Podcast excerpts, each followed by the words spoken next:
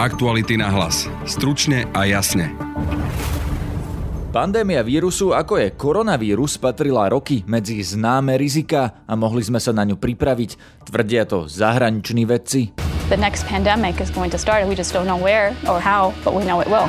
Roky na to upozorňuje aj momentálne druhý najbohatší človek sveta, Bill Gates. If anything kills over 10 million people in the next few decades, it's most likely a highly infectious virus. A zapravdu im dáva aj slovenský profesor virológie Fedor Čiampor. Každé storočie malo aspoň 4 pandémie. Každá krajina by mala predvídať, tak jak nevie, kedy príde zemetrasenie, ale predvída, každý štát by mal mať rezervy, že kedy náhodou niečo takéto prišlo. Slovensko však bolo totálne nepripravené, tvrdí nový premiér Igor Matovič. Od 17.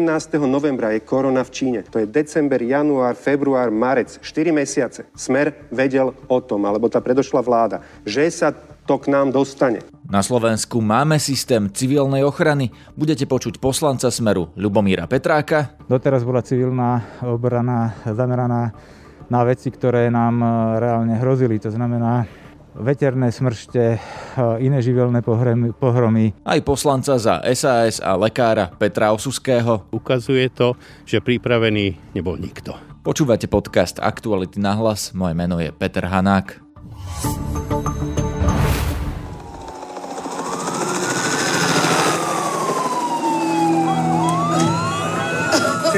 V čase pandémie koronavírusu sa na Netflixe stal hitom šesdielný dokumentárny seriál Pandemic ako predísť vypuknutiu.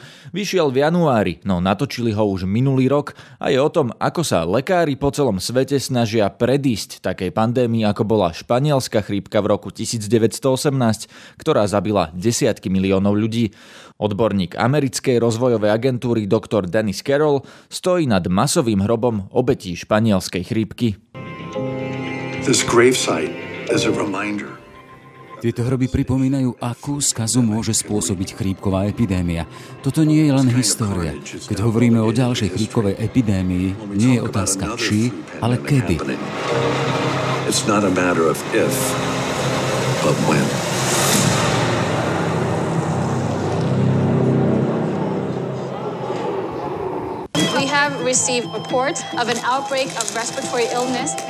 Už v prvom dieli sa nemocničný personál v ochranných oblekoch na cvičení pripravuje na záplavu pacientov, ktorí majú respiračné ochorenie a nemôžu dýchať.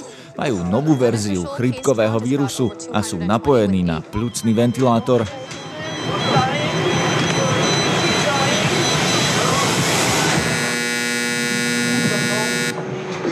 Yeah, that's it. The simulation is ended. Doktorka Saira Madat pripravuje zdravotníkov v USA na základe skúseností s vírusov SARS a MERS, ktoré sú podobné dnešnej mutácii koronavírusu. V priebehu jedného mesiaca sa vírus môže rozšíriť po celom štáte, mesiac na to po celom svete. Ďalšia pandémia určite bude, iba nevieme kde a ako, ale vieme, že bude.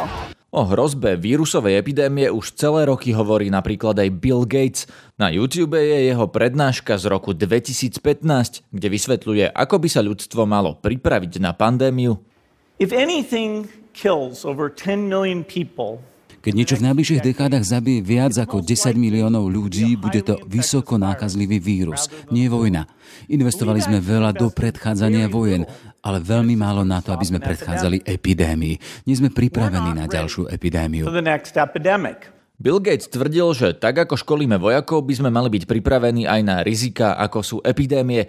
Podľa neho máme aj dosť technológií, ale chýbajú nám zaškolení ľudia. We need a medical reserve corps lots of people who've got the training and background who are ready to go Potrebujeme zdravotnícke rezervy, veľa ľudí vytrénovaných na túto expertízu. Potrebujeme ich spojiť s armádou a ich schopnosťami rýchlo sa pohybovať, zabezpečiť priestor a s ich logickými možnosťami. Potrebujeme cvičenia, tiež potrebujeme veľa pokročilého výskumu na túto tému. Nemám presný rozpočet, koľko by to stálo, ale som si istý, že len veľmi málo v porovnaní s potenciálnymi škodami. Svetová banka odhaduje, že ak by sme mali globálnu epidémiu chrípky, svetové bohatstvo sa zníži o 3 bilióny dolárov a mali by sme milióny mŕtvych. And we'd have millions and millions of deaths. Internet je plný rozhovorov Billa Gatesa, ako je napríklad tento 4 roky starý rozhovor pre televíziu Vox.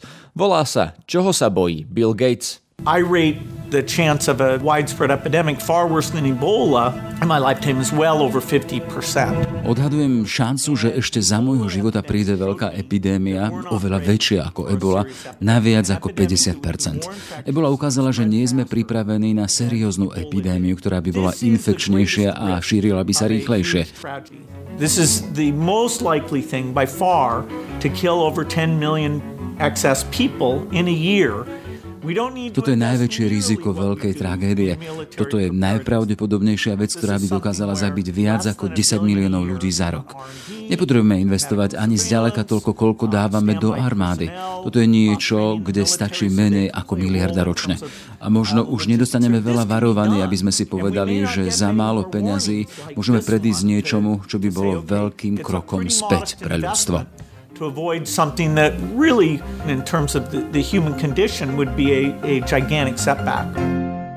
Nadácia Billa a Melindy Gatesových už roky financuje výskum a cvičenia pripravenosti na vírusovú epidémiu.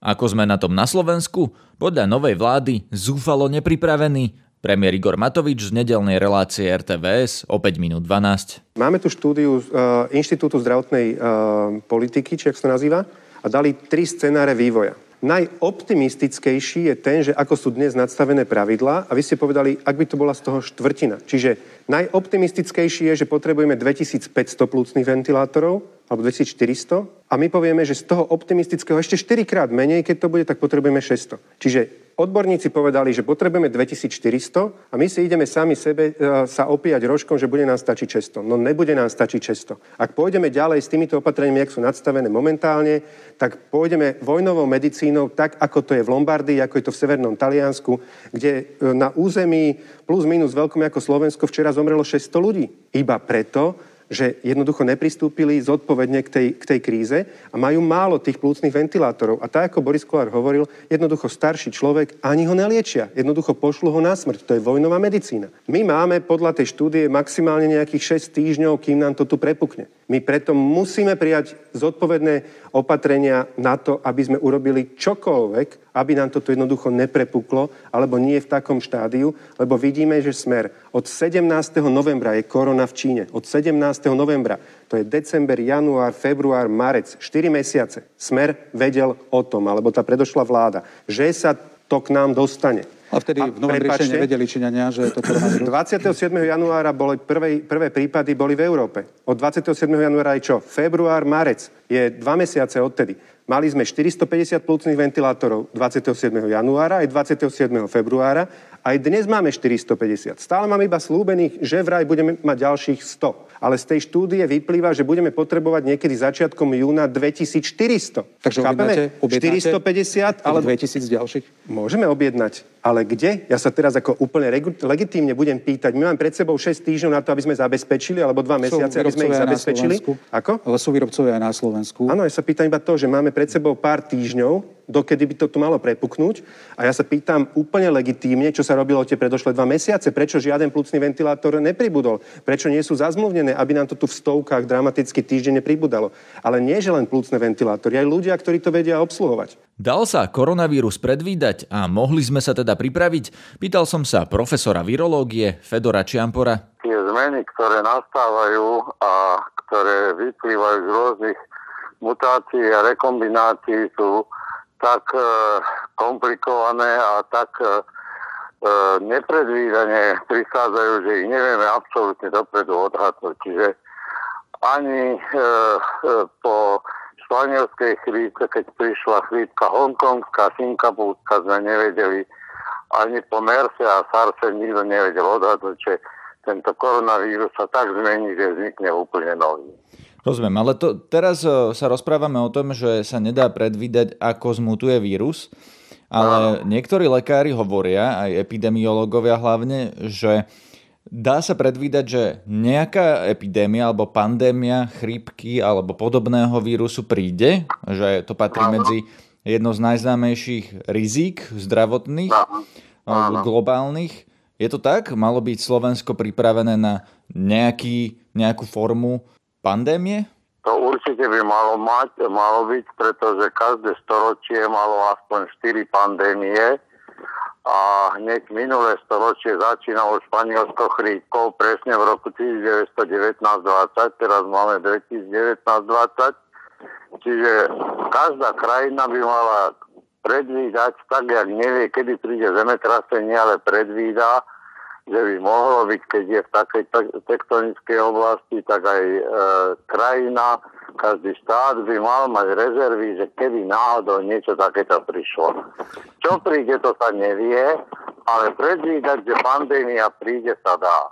No a čo sme teda mali urobiť vopred? Čo malo Slovensko, ako malo byť pripravené na to, že príde Slovensko pandémia? malo byť pripravené tak, že by malo dostatok ochranných pomôcok v štátnych hmotných rezervách. Každé veľké podniky, ktoré zamestnávajú tisíce zamestnancov, by mali mať tak, jak bola, kedy boli e, sklady civilnej obrany, mali tam masky a mali tam ochranné pomôcky, obleky protichemické, tak takéto veci by mal mať každý veľký podnik, každé veľké zariadenie a k tomu všetkému ešte štátne hmotné rezervy by to mali mať pripravené bez ohľadu na to, či nejaká epidémia príde alebo nie.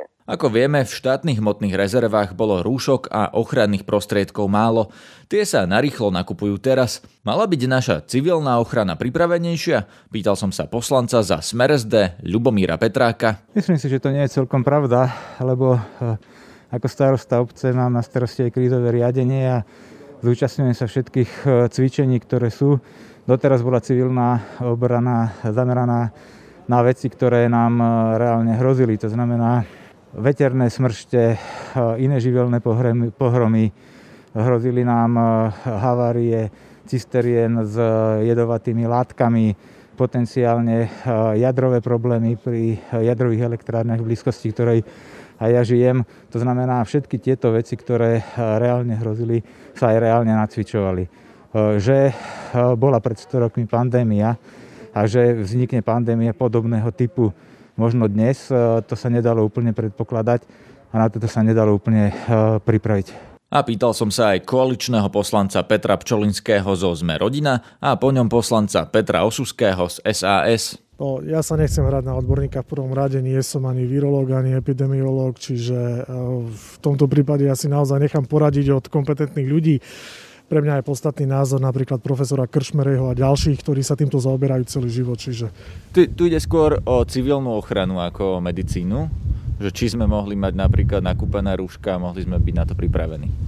V tomto smere, no to je skôr otázka na ministra zdravotníctva, respektíve na pána Pelegrineho, ktorý bol donedávna minister zdravotníctva, či takýmto spôsobom sa nemohla krajina pripraviť, napríklad na epidémiu chrípky, ale každopádne už keď boli, už keď boli známe informácie, a to sa bavíme o decembri, z Číny, aká je tá situácia a začiatkom januára, keď tá situácia sa postupne presúvala do Európy, tak každopádne ministerstvo zdravotníctva malo a vláda mala okamžite konať a zabezpečiť ochranné pomocky, lenže vláda bohužiaľ v tomto smere nekonala, lebo bola volebná kampaň, čiže mali iné starosti v úvodzovkách. Pán Osusky, vy ste lekár. Mnohí epidemiológovia hovoria aj zo zahraničia, že pandémia ako táto, aj keď vírus mutuje, mení sa, na ten konkrétny sa nedá pripraviť, ale na pandémiu tohto druhu sa pripraviť dalo. Čo si o tom myslíte? No, je to pravda, ale mm, z pohľadu na mnohé krajiny, ktoré nás obklopujú, ktoré sú bohaté a možno na tom lepšie ako my, ukazuje to, že pripravený nebol nikto. To znamená, že všetko to, čo už teraz po boji generáli vieme, je treba, je treba mať nachystané v nedotknutelných zásobách, povedané vojensky, pre budúce prípady. A samozrejme, tam nie sú len lacné investície ako rúška, ale aj dýchacie prístroje a mnoho iného. A samozrejme, nepochybne aj vycvičené kádre. Lebo to tiež nie je niečo, kde napríklad ja, ktorý som dermatovenerológ, by z backhandu prikročil ako expert na sanáciu takýchto pacientov. Myslíte si, že tie opatrenia, ktoré príjma vláda, budú dostatočné?